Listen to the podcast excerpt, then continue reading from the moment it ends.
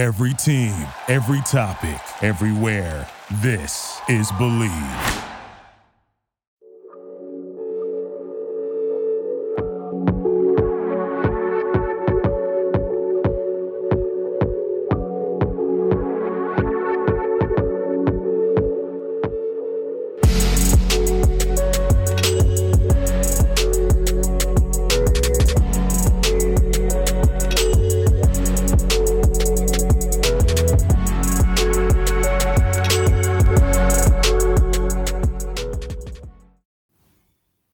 What is up, Wizards fans? Welcome to another Bleav in Wizards podcast. I'm Matt Modderno. I've got Jahadi White joining me here in just a minute. First, want to get to our ad reads for today. Brought to you by Stateside Vodka, as always, and they're delicious Surfside hard iced teas, hard lemonades, hard peach teas, hard half and halves. Uh, they're all good. I've mentioned this before. The lemonade is my favorite. Played a couple hours of pickleball on Sunday. Knocked out a couple uh, Surfsides after. Just perfect afternoon. So keep those in mind as the weather's getting warm here. Also brought to you by Bet Online. Bet Online is your number one source for all your betting needs. Get the latest odds, lines, matchup reports, baseball, boxing, golf, UFC, tennis, all the above. Bet Online continues to be your fastest and easiest way to place all your wagers, including live betting in your favorite casino and card games, available to play right from your phone. Head to the website today to sign up and get in on, get in on the action. Remember to use our promo code BLEAV, B L E A V, to receive your 50% off welcome bonus on your first deposit. Bet Online, where the game starts. All right, let's bring in Jahadi and get this thing going. All right, everybody, welcome into another Bleav in Wizards. I'm Matt Modderno. I've got Jahadi White joining me here. Uh, we've got a lot to talk about today. Jahadi, I'm so excited. Uh, it's a new day with the Washington Wizards. How are you feeling about all the moves overall here? Not bad, actually. Not bad. I mean, some of them are were uh, inevitable yeah. anyway. So, from so far, what we got out of them, I think uh, I think we got some good youth yeah, I, I, think that seemed to be the thing they prioritized here is is getting some younger guys they could try out and then uh, getting off some salary, which was obviously pretty important to them. And then uh, it also seems like they prioritize second round picks here. We're going to get into that a little bit, but it seems like the Wizards own every second round pick for forever uh, at this point. So we can we can talk through that a little bit here right now. I think probably anybody listening to this is, is familiar. Bradley Beal has been traded. He went to the Phoenix Suns along with Jordan Goodwin. That one bummed me out big time in the moment. I didn't really understand why we were giving them Brad and one of our kind of exciting younger guys, but uh, not not really sure what the thinking was behind that one. Yeah, I, I think uh, that was tough to get up Jordan and Brad. That's a lot of fire. Yep. Not always firepower, but just vigor, fire, motivation. Mm-hmm. You know, a player like Jordan, he's just going to grow, and he, it's it's hard to replace that specific type of energy and that type of mentality. Just a a person who would go out and do anything for the team and going to give you his all and dive on the floor, everything 50-50. You can guarantee he's going to fight for. He's going to be a uh, a very undersized rebounder. So to me, I don't know if that was more of a Brad thing. Mm-hmm. You know, mm-hmm. it may have been a little part of his deal. Sure. You know, um, I want my guy to come with me. I got to have my guy to come with me. Yeah, which yeah, is great I, for I Phoenix. Yeah, yeah, it, it's a hometown steal. guys. They're from yeah. the same city. Yep. No, that's a. It was a huge pickup for Phoenix because he'll probably have to play for them this year, like a good amount, I would think. Uh, definitely. And they and Phoenix needs that aggressiveness, mm-hmm. right? They need some. They need an aggressive edge in that type of player, you know, especially losing um who they lose last year. Well, they did the one who didn't play a lot for some. He was going through contract negotiation. Finally left. Uh, Jae Crowder. Crowder. Yeah. Crowder was kind of a physical type. Yeah. You know that aggressive type, do a dirty work type. So to me, um, Goodwin really would kind of help replace that loss of Crowder. Yeah, he can come in and be the the guy to do all the dirty work from the guard position, and I think he's a perfect fit next to those three other wing scorers. You know, push the ball, defend tougher guys in the perimeter, rebound, just get after people, and and he doesn't have to worry about like his shooting percentages and stuff. He's going to be wide open, so it seems like a great fit. Right, and then he doesn't, and they are not looking for him to score a lot. So he can pretty much make an impact mm-hmm. without mm-hmm. having to light up the scoreboard. I was bummed when that happened just because this is one of the few guys the Wizards have found. They know that they it was somebody they identified that other teams didn't. And he performed honestly, I think he's on pace with some of their first round picks. Uh, so to get him undrafted and kind of grow him in the organization, it's a guy playing like a first round pick, essentially, or a late first round pick, or whatever you want to call it, but also was like hungry like an undrafted player. And the on court stuff is important, but this is the guy busting other people's asses in practice. This is the guy, yeah. you know, making sure other people put the time and work in. Like that's He's invaluable. He's going to make your other players better. Right. He will literally make your other players better. Not only that, me, he's going to just get better every day. Um, that's why I said couldn't. In the end of the day, the Wizards knew they had to get rid of Brad. Sure. They knew they had. They wanted to get it done. They wanted to get it done fast. Brad wanted it done fast. Mm-hmm if this was one of Brad's requests in the process of trading him, right? The Wizards pretty much had to grant that um, for a bigger picture, mm-hmm. right? Because yep. I mean, it's a it's not like a guy that they it was not like a first round, rounder, not even a second round. Really, they found him in a, you know, it's a G League type of situation. Sure. So it if you look at it that way, okay. All right, Brad. But if you look at it as what this guy could bring us, mm-hmm. it, it, it does it, it does make a, a, a little hit. You know, it's a it's a hit toward them. Um, but in the end of the day, they knew that they were going to. The, the whole point was we're going to restructure anyway. Right. Yeah, he he doesn't break your back to trade. Right. You were probably right. only going to compromise this guy for the, the entire plan of restructure. Exactly. Like it's if we had to throw him in, we had to throw him in. I, I understand that from like a logical standpoint, but when I saw it, I was like, I was pretty bummed in real time. And they threw in Isaiah Todd, who I, I still think will turn into an NBA player at some point in his career here too. So that was a little bit of a, a bummer to see both those guys as as late additions to the trade.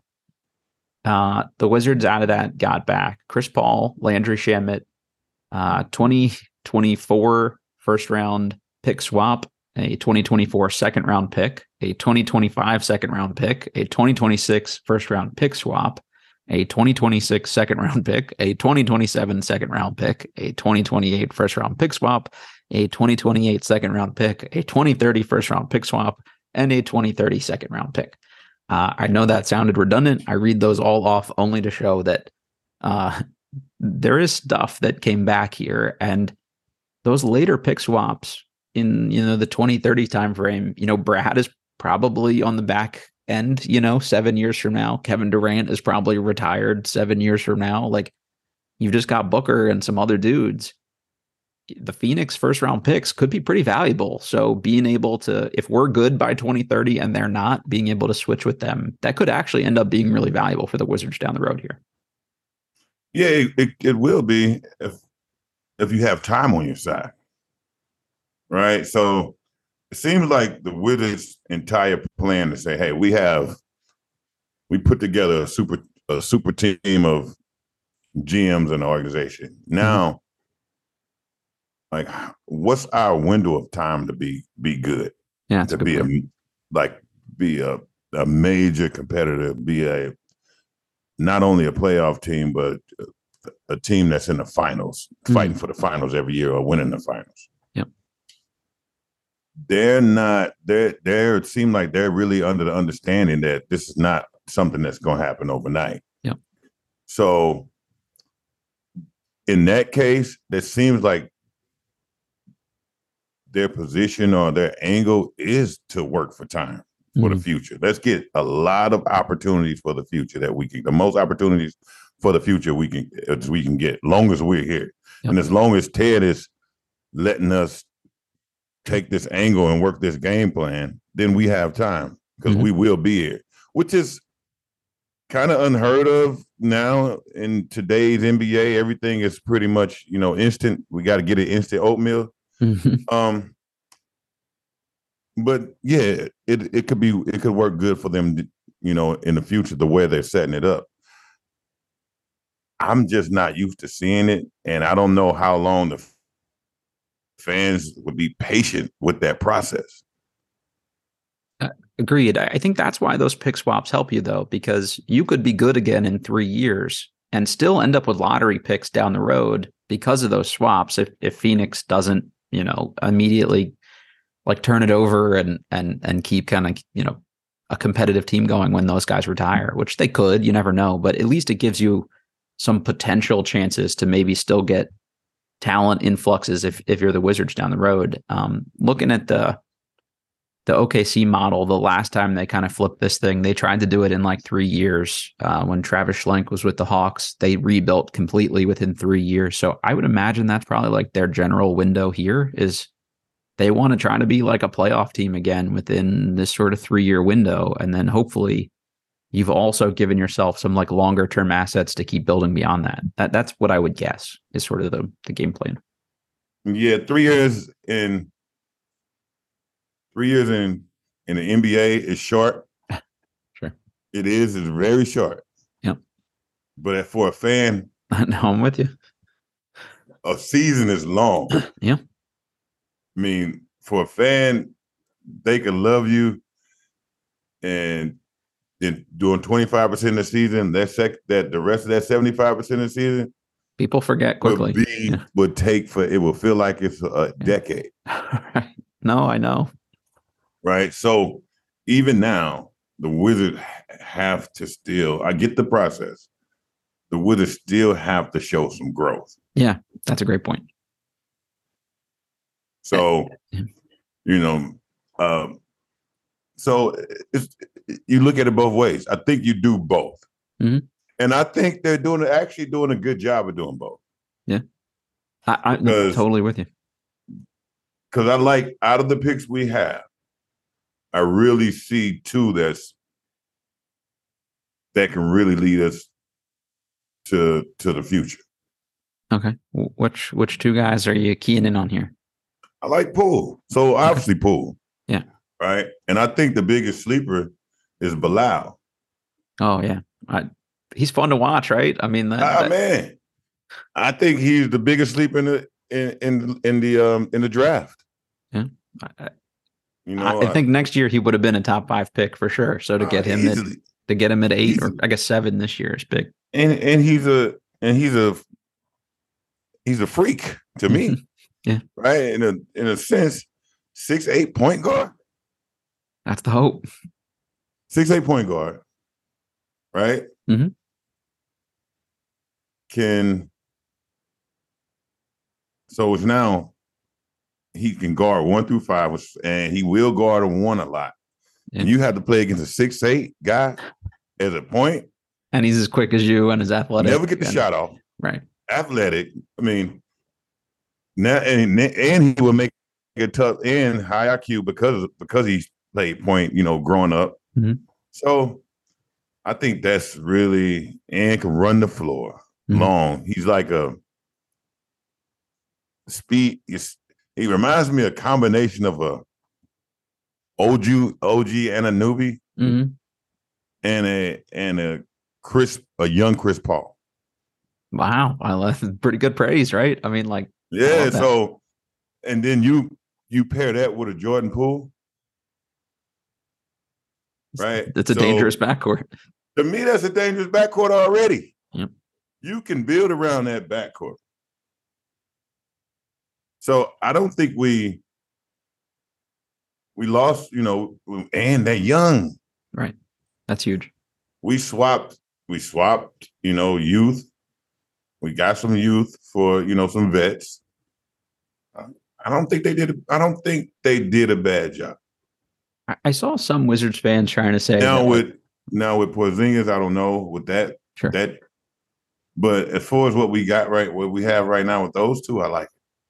I, yeah, I think that's that's perfectly said there, and I I didn't feel the same way at the at this they were happening. I was like, oh, we did better with Porzingis than Beal, and now it's like, no, actually, we we definitely didn't. But um, the, the interesting thing I, have seen some fans trying to say that they felt like Poole is already, you know, as good as Bradley Beal. And no, he isn't. Like, let's just like not revisionist history here. Like Beal is still the better player, but by the ends of their contracts, who's the better player? Uh, Poole is only going to get better, presumably at his age, and Beal's at that point in his career where he's probably starting to. He's definitely not still trending up, I would say, at this point. At you know, at 29 um, or 30, I forget which Brad actually is. So, um, you probably don't lose a ton there over the next couple years, and and Poole is cheaper, and and if he doesn't work out super well, uh, by the end of his contract, he's somebody he's cheap enough you could flip for more assets for another team if he's not working out for you. So I think that's actually like a really sneaky smart pickup for them for a lot of reasons.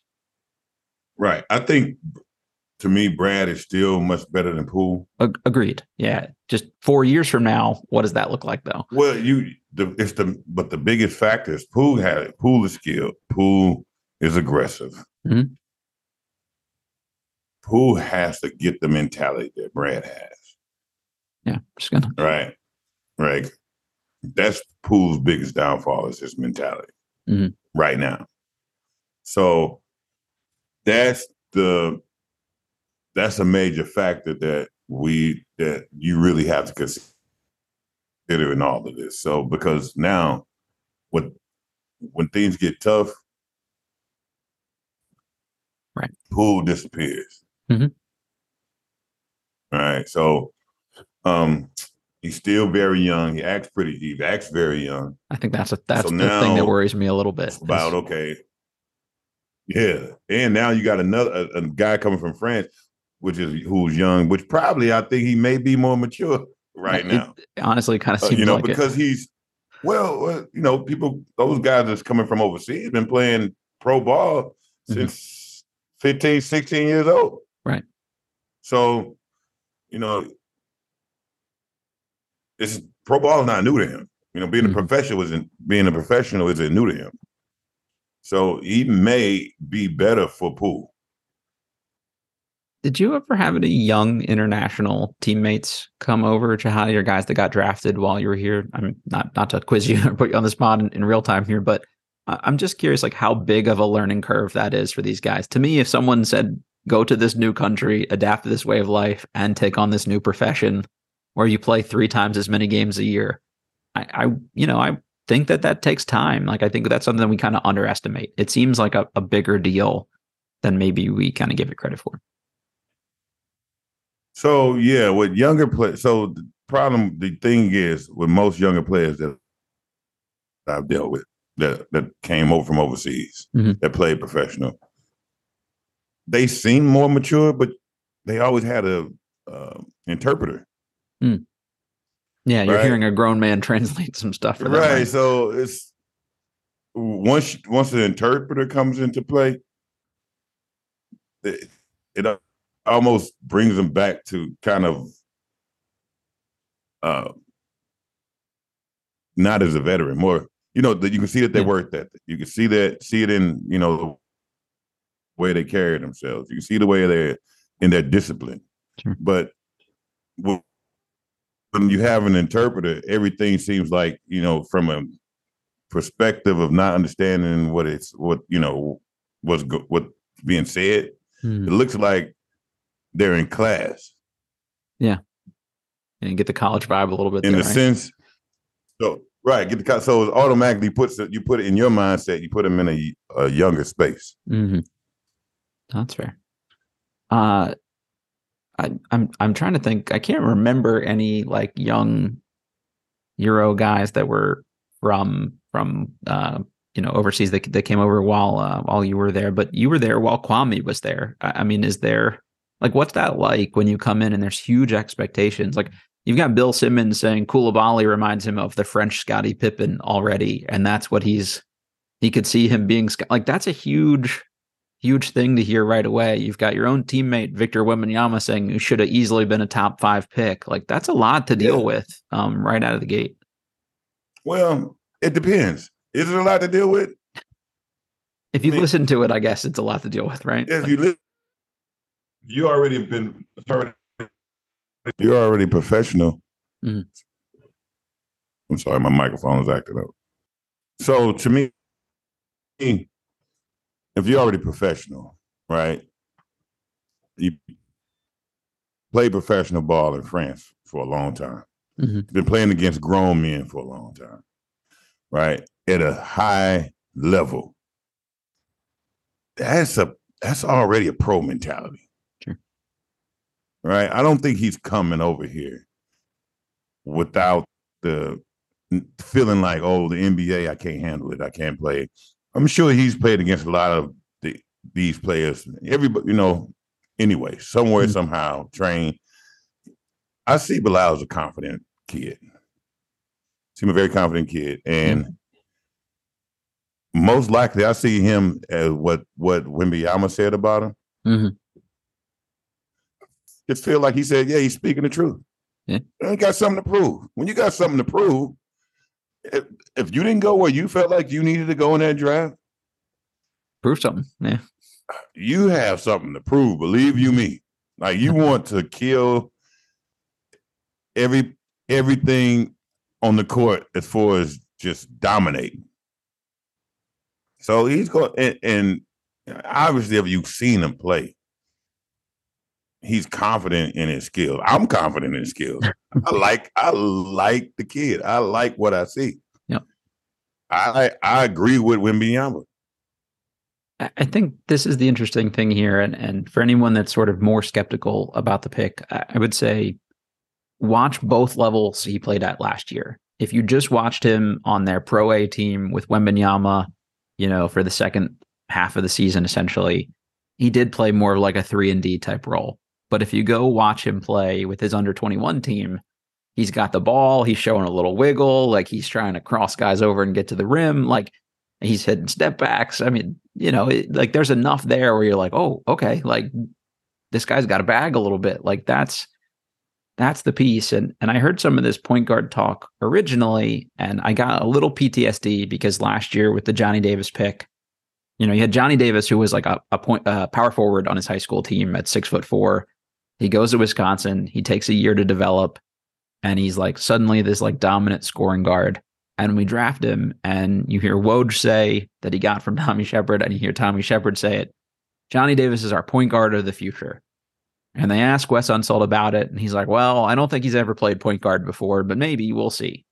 And you ask Johnny Davis about it, and he's like, Well, I'll try to do whatever they need me to do. It wasn't like they asked Coulibaly about it, and you've got Will Dawkins saying, uh, I would say you'll see early on in summer league, we're going to put the ball in his hands. We're going to give him an opportunity to play, make decisions, make reads, and his size. That's pretty exciting because, he like to your point, he grew up playing point guard, and and they want him to show that. And then Dawkins also said it's the thing that pops right away when you see the seven two wingspan for a guard. He's ninety nine percentile for his position, for his height, uh, percentile for his position for length.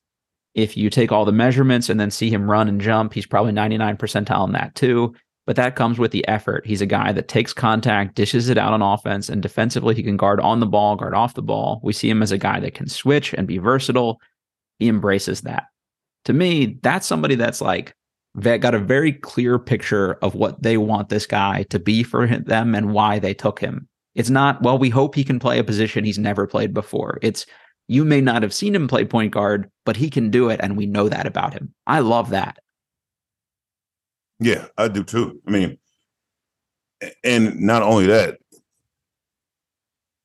he can be. He's not a the average or the standard point guard. Yep. Right. So now you you you get a just like Wimbyama, like he's not he's not a five, Right. right? So now every team in the NBA is figuring out how who do we who do we put on him? How do we Mhm. guard him? How do we stop him? Right? No way we can block a shot because who the person who had to stop him, we don't want him to even play out where he's playing. Mhm. So the entire dynamic of a of a position that you would normally figure out a person should be is completely turned around. Yep. Right. So to me, Bilal's an enigma, Mhm. right? Yeah, Right, no, it's a perfect word for it. So that's the that's the sweet part about it. Right? To me, that's why it's such a good pick. Now, only thing I haven't personally really, really seen is the point guard decision making of facilitating. Yeah, agreed. Right. I've seen everything else. Mhm. So if he's because I mean, in the end of the day, no matter how athletic you are, how great a defender you are, if you're not really being, you can't, you're not a great micro decision maker, mm-hmm. right? Like you make micro decisions and quick with as a point guard, then you know there's no way it's no way you can run an offense. Yeah. Right. So that's the only thing that I'm still, you know, looking to see.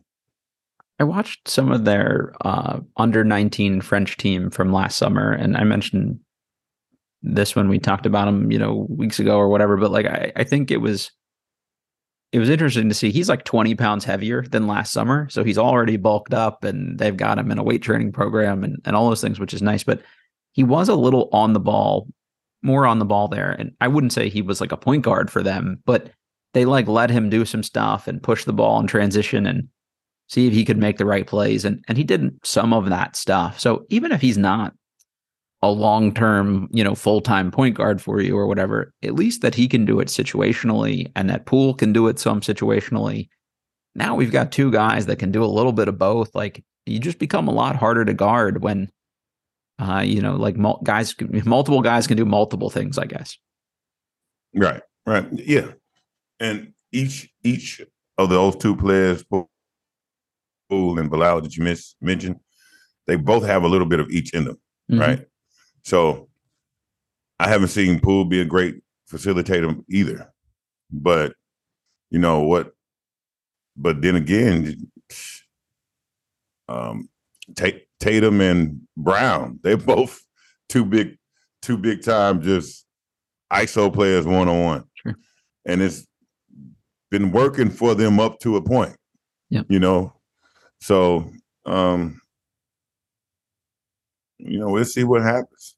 It'll be interesting to see what. I mean, plus you got Tyus Jones, right? Yeah, I like that too. Uh, right, you, you got Tyus Jones, who, you know, I feel like he's a really, he's a really good point guard. You know, yeah, I think he's just been him. overshadowed by Ja Morant. Yep. So when Ja's out, they're good still with him. Like he he's an NBA player. I mean, like he's good. That's a good pickup. Yeah.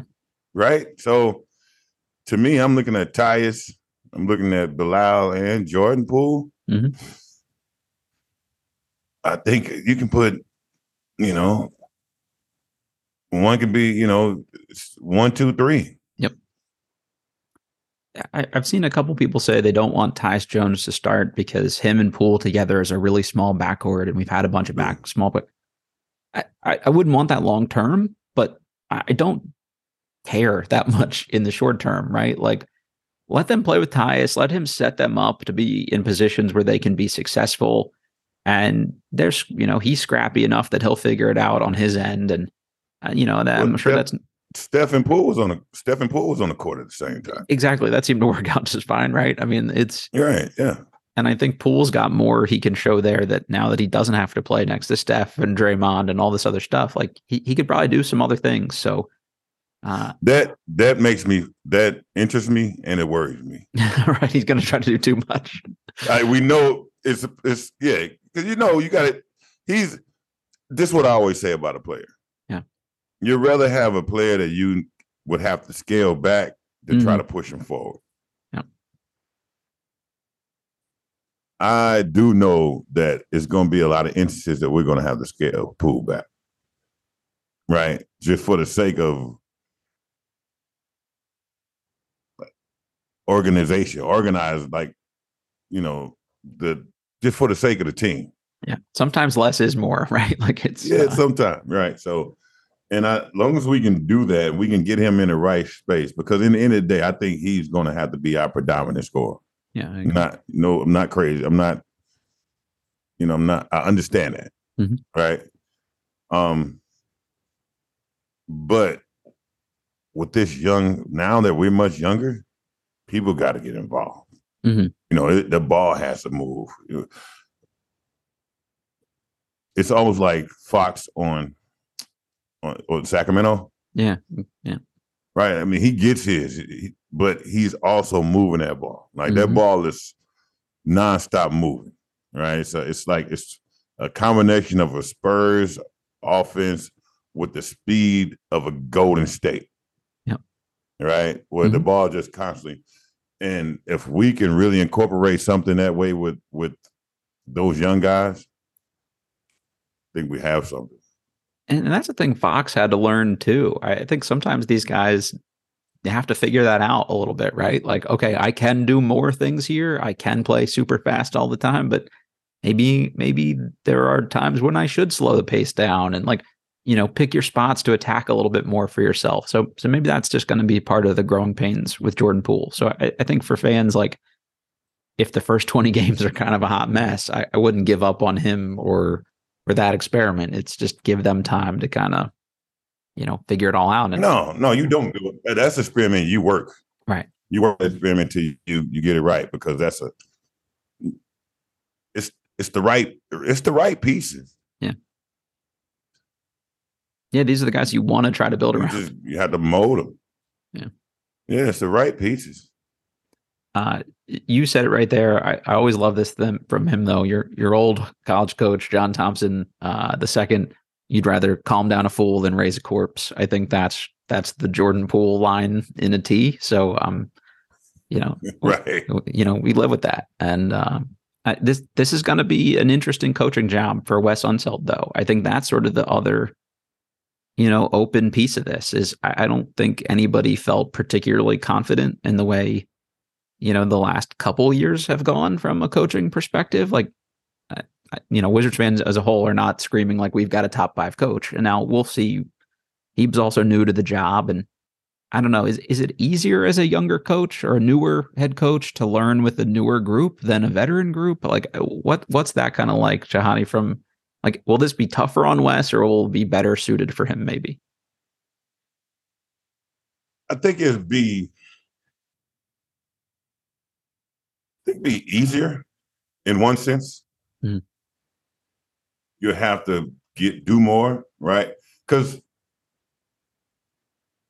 you don't you're not going to really get a lot of pushback. What you have to do is a lot of convincing mm-hmm. and a lot of molding. Sure. With a veteran, you more have to do a lot of like compromising. Yeah right? Like, let me see my vision, let me see yours, or let's compromise, and then then you try to slowly push more, mm-hmm. right? Without because a veteran says, okay, if what you're doing or what you're trying to run hurts my value, then we have a problem. Yeah, right. As long as what we're doing increases my value and don't hurt my value, we good. Sure but I'm not getting ready to hurt my value mm. to run your system. Yeah. Cause this is my job too. Mm-hmm. Right? Yeah. Well, with a with a young person, like, all right, well, let me see, let me see how let me do what I do to fit the system. Mm-hmm. Right? They're not even concerned about their value yet. They're concerned mm-hmm. about playing. Yeah. Right? Because their value haven't even kicked hasn't even kicked in yet. And they want to so earn those coach, from you. Yeah.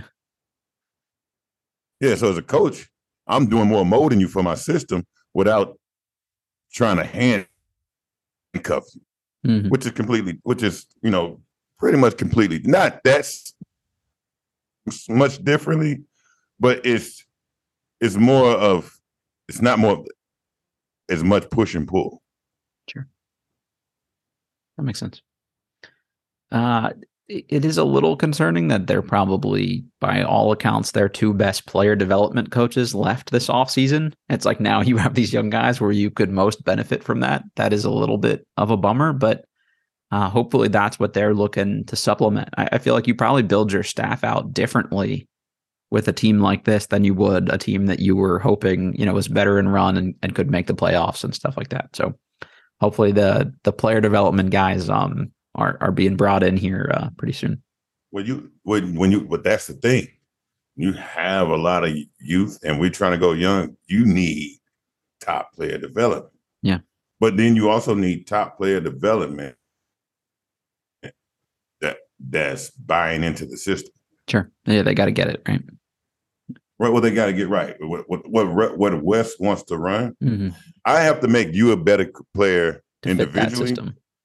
No, individually. Oh, oh yeah, sure. I had to feel like I'm making you a better player individually. So mm-hmm. no matter where you go in the NBA, you you you be better than you were when you left here. Yep. But I also have to make you a better player and develop you for the system we're running yeah, as well. right? Sense. So if I'm Wes and this and my player development coach is only making the player better individually, mm-hmm. doesn't help me. That's much. not helping me as a coach any. Right. Maybe helping the player. Yeah. A lot. Because now his skill, his his reads, his everything is better. Mm-hmm. But if I have to also train you within the, the confines of the offense, if that make any sense, right? Yep. So if I'm just going and doing, you know, skills and drills and routines and and that's not where you're going to have the ball in the offense. it doesn't help my it doesn't help me as a coach. Yeah, you got to be able to apply it in a way that you're actually going to ask to be applying yeah, within the system. Yeah, right. you got to train a kid within the system he plays in. Uh, that's a great point. Uh, we talked a little bit about this a, a couple episodes too, of just sort of like the need for veteran leadership on this team, and, and so this is the other thing fans are asking about is like who should go out that's left from this roster essentially, and Monte Morris is getting some discussion. Delon Wright is getting some discussion. They've talked about buying out Danilo Gallinari. Is Mike Muscala here long term? People like that. For me, I'd be keeping at least a couple of those guys. Uh, like a Delon Wright, I think is really interesting. Like he was by all accounts your best perimeter defender next year. I think that what like Bilal can like learn from Delon Wright is super important. Here's how you defend other guys. Here's when you gamble for stuff. Here's you know, like to me that even if it's I don't know, you see you keep them to the trade deadline or whatever. Even those first 50 games together, I still think is valuable to have as a young guy. So I just wouldn't be in a hurry to ship out all the veterans on the roster immediately. And if I had a choice between the two, I'd be keeping the ones that are maybe more defensive minded because that's that's what I think you want to try to build with this group when you've got length and athleticism and things like that is is those guys that are going to be locked in defensively the whole time. I think it comes down to keeping the guys who understand what their job is. Yeah, that's right. So you understand your job is now more than you got. Your job is still to produce when you're on the court, but your your main job is to take these these young guys under your wing, mm-hmm. teach them everything that you can. Sure. You know, right? Because in the end of the day, now when as a veteran, it comes to a point to where you only have so many years left. I'm watching you to see if I can one day you can, you know, be a GM or be mm. a player development guy or be a coach. Right. Right. So now you're getting paid not only to just we know what you can do, we know what you can't do, we know what you can give, we know as much as what you're not giving. Mm-hmm. But how much information can you pass on to our our younger guys? Yep. And and Tyus Jones is like a good And that's really going to determine that's really going to determine if you're here or not. Yeah, I, I think that's that's a it's a great way to look at it. And and I think someone like what, that's remember that's how that's why they always keep veterans on the bench. Yeah. you remember how they used to? That's it was for that specific reason right? So now that's going away, but certain teams just have to have it. And if they don't, you better have a certain type of coach. Mm-hmm. You better have a Mike Brown. Yep. yeah, no, I, I agree. I, I think you know to to to to, to instill a lot of just culture. Because mm-hmm. when yeah. you don't have that veteran leadership, you got to have a lot of culture. Yeah, I mean that that the guys they've picked up in this trade are by all accounts like good, solid veterans. Like nobody says anything bad about Tyus Jones. Mike Muscala's been the ultimate professional, and he's a guy that came from a yeah. smaller school and has had to work hard. Like those kinds of guys I, are, are people I would be focused on, you know, keeping here to to fill out that roster with. And Um, no, if you want to buy Gallinari out because he's only got a couple years left and he wants to try to win, like okay, fine. You don't want a veteran here that's not happy to be here, but I can't imagine like Mike Muscala is rocking the boat about being on this rebuilding team. Would be my guess. Uh, and just looking at the Porzingis trade, we mentioned Muscala and Jones and um, Gallinari. Those are the guys they they essentially got back for Porzingis. The other big piece here is they got the number 35 pick in this year's draft. They traded it for two future seconds. Johnny, we were talking about this before we recorded. I didn't really understand the move because I liked a lot of the guys still on the board at 35. But I guess the thinking here is like in this draft alone, the Wizards had to trade up, trade two second round picks to get up to number seven to make sure they still got Bilal. So maybe they're thinking all these second round picks help them do little moves like that over time and be they've talked about wanting to be aggressive to get the guys they want. So I guess if they figured they have lots of these things as like throw ins for other deals, maybe that helps them. But I don't know. I still would have tried to keep the the the 35th pick in this draft personally yeah, I, don't get the the thought process behind it, the you know the the angle behind that at all. Maybe I don't know, but I just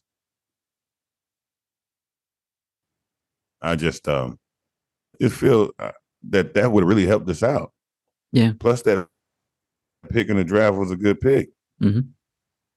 Yeah, the kid they took, Julian Phillips, was a former five star recruit that had a rough year. Like that's who went 35th. Like that's the kind of guy I think you want to try to get in the second round and rehab somebody's value and, and see if they can, you know, be the player everybody thought they were going to be a year ago. Yeah, I don't look. Sometimes they, they people, you know, feel like they know what they're doing and been in the job a long time and are professionals, but some things are just right in your face, just pretty much obvious. Especially with two second round picks later. It's not they're not major yeah. picks. So yeah, I don't understand the thought process behind that one particularly.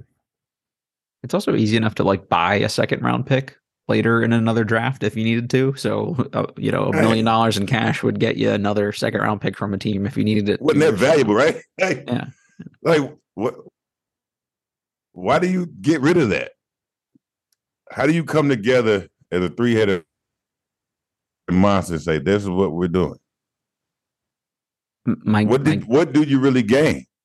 Yeah they must have just said, "Look, we we just we're out of guys we like in this draft or something." I, I, that's the only thing I can think of is they're just like, you know what, we've we've maxed out on the dudes we really want, and they also took um, European player Tristan Vukcevic uh, seven picks later, so maybe they thought this is our guy, and we can definitely still get him at forty two, so we don't need thirty five.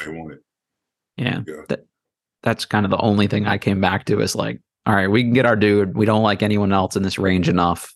You know, let's get something for it. But I, I don't know. I still wouldn't have done it either. But uh, oh, I'm gonna, I'm gonna trust our super, super friends front office here enough that that maybe they got something uh, smart behind the scenes we don't know about. I don't know. Yeah, because I, I, have no information for that one. I'm pretty much speechless on on that decision. Uh, I got one or two more sort of random ones for you before we close out here. Anything else you want to add on on the Beal trade, the Poole edition, the Bilal draft pick, the Porzingis trade? Anything else as we wrap that piece of the show up? No, I think I think the Wizards actually did a good job. Same. Yeah, uh, and which which were we? That's what we were trying to wait on. Like, what are they going to do? Who are we going to get for Brad? Like, this is a lot of who uh, out of the big three, you know, who's going, you know. So um I think they did a really good job with the Beal trade. Porzingis trade so much. I I just think they were just wanting to free up some money there. Yep. So but um we have a good backcourt to start with. Yeah, you said it. The pieces are the right pieces. I mean, that's that's exciting. Yeah. Uh, all right. So, two other things worth noting, not super big moves here, but they've got a lot of young dudes on this roster. I think a lot of them will play summer league, so we haven't seen a ton of of summer league announcements, but they have said that uh, Iowa State big man Asun Asuni Asuni, um, I, I, think I'm probably butchering that, but uh, will play summer league for the Wizards this year. Uh, he worked out for the Wizards in early June. He's about 6'9, 6'10, has a seven foot eight wingspan, good mobile guy, runs the floor hard, blocks shots. He'll be a good pickup for Summer League, maybe for the go go next year. Uh, he is 24 years old, which I think is why he wasn't really on draft radar. But uh, he started his career at St. Bonaventure and blocked almost three shots a game while he was there in, in the A10. He's played for two really good, smart, defensive minded college coaches. So I think that's a good pickup. And then another name I'm, I'm sure I'm going to butcher here Dejan Vasiljevic. Um, he's played four years at the University of Miami, played the last three years in the Australian NBL League. He's a six-three combo guard. Just won um, the NBL championship back to back years with the Sydney Kings. He's a career 39% three point shooter on six attempts per game. So anytime you watch him, it's literally just him hoisting up threes pretty much from wherever he is on the court. So I don't know if either of those guys are like long term uh, NBA players or, or whatever, but but interesting enough guys to fill out the summer league roster with and just see see if they mesh and, and maybe you can put them on the go go team next year. So worth worth looking at, I think. Yeah, it's always good to to kind of really tap in those overseas players and see what you know what diamond in the rough or you know needle in a haystack you can find. You know, you'll never mm-hmm. know. So I'm glad we're kind of looking over there to see. Hey, let's, let's see the possibility of these certain guys. Mm-hmm. You know that we could mess around and really find a, a gem. So when you get those guys that's athletic or can really put up shots, you're looking for a specific type of guys, right? Mm-hmm. And saying, okay, how do they fit within our system? And can we make them pros? And I think the G League, the summer league is a perfect place to do it. Mm-hmm. You know, then you bring them into, you know, um, training camp and see if they can survive that. Yep. And you may have a Jordan Goodwin. Mm-hmm. Yeah, it's the only way to find, you know, find out if you got you know, some. Yeah. Right. And then once if you get one or two of those, you look like a, you know, you look like yeah. you look like a genius. Yep. Yeah, totally agree. Um, Vasiljevic played on the Sydney Kings with Xavier Cooks that the Wizards picked up at the tail end of last year, their other Australian player. So there's some familiarity there. Maybe while looking at Cooks, they saw something in him that was worth picking up. And uh, they said Cooks will also probably play summer league. So he's a 27 year old, but uh, you know he'll get his chance to to show some stuff with these other young guys, which I think is um, which is cool. And I am bummed. This is like the first year, the last couple years, I have not been able to go to summer league, and this is the team I would most like to see at summer league. Yeah. So uh, that well, I may be there, so I, I I give you there you go. I give you some feedback. Okay, I love that. Uh, please do. I, I think it should be probably the most exciting group we've put together there in in some time. So that'll be awesome. Uh, all right. This is uh, this was brought to my attention by Conlon of the District of Collectors, um, uh, DC Top Shot Group. He said that celebrity chef David Chang, who owns the Momofuku restaurant chain, uh, said on his podcast um, they were looking at NBA players they'd want for dinner guests, and he listed you as one of them. And then he also told an anecdote that he'd heard from some friends that went to Georgetown that Allen Iverson used to sit behind you in some classes because he wanted to sleep and have nobody notice him. Is that a true story, Jahadi? That that's hysterical. Oh man. Where did he hear that from? He, he, like, how did he get that information? He's from the DC area, and he said he had a lot of friends that went to Georgetown at the time. So, um, seemed like he had some insider info there, maybe. Oh man, that's that's funny. That's funny. I, um, yeah, I, I kind of remember times we like, man, just sit in front of me. I'm sitting back here, right? So, so yeah, he would do that. Allen Iverson would do that. Um, that that's pretty awesome. Not saying that you know, one, if we all know how smart Allen Iverson is, sure. you know, he could have he could have breezed through those classes. Yep. He's just Allen Iverson. I love you it, know. man. One of one. Yeah, but that's funny. Uh, I, am glad that's funny that he, because I, I didn't. How did he get that information? Because that's more with me, uh, me and Allen type of thing. Yeah, right. I don't know. He maybe maybe uh, maybe his right. friends knew AI a little bit or something. Yeah. Uh, I, I do. I mean, I'm you know I went to a. I'm fa- I'm very familiar with his restaurants. the, the, delicious food. You can't go wrong with that. So uh, pretty yeah. cool. Pretty cool that uh, he'd want you as a, a, dinner guest. You might have to work something well, out here. Tell him that send an invite. I'm there. Uh, yeah, I'm, I will happily uh, tag along for that one too. So very cool. Um, all right, I think that's all I got for you, partner. Any uh, parting shots here? Oh no, not at all, man. Not at all. I'm good. All right, folks. Uh, this is another Bleav in Wizards podcast. I think we uh, it's a new era of Wizards basketball now, so we'll have some exciting things to talk about. And free agency is coming up, actually starting tomorrow. So we'll see if we uh, have any big free agency news for you. The Kuzma one is probably the biggest one. Seems like he's probably gone, and whether or not they need to sign and trade him to do it is probably. Yeah, I don't think they're gonna keep him. Yeah, I don't. Yeah, so the way either. things are going, that's Kuzma. Pretty much, I would be understanding as a player. This is not team for me. Right. Yeah. You know, it trying to. You know, seems like that. Which now that things are panning out how they are, would be a bad fit. I, I kind of like it to, to, some extent, to be honest with you. They need another forward, so it's not the worst thing. Yeah. So we'll see. Uh, you know, I guess it remains to be seen if he leaves straight up or the team he wants to go to needs us to sign and trade him, and can they get anything else back for it? That'd be another huge move for this front office. If if he does leave, can they get some kind of I don't know asset back in place? Um, that that'd be a big pickup. But either way, right. we'll keep you all posted. We'll have something to talk about next week. Uh, this has been Bleav in Wizards. Rate, review, subscribe, all that good stuff. And we will catch y'all next time. And we're presented by betonline.ag. Can't forget that part.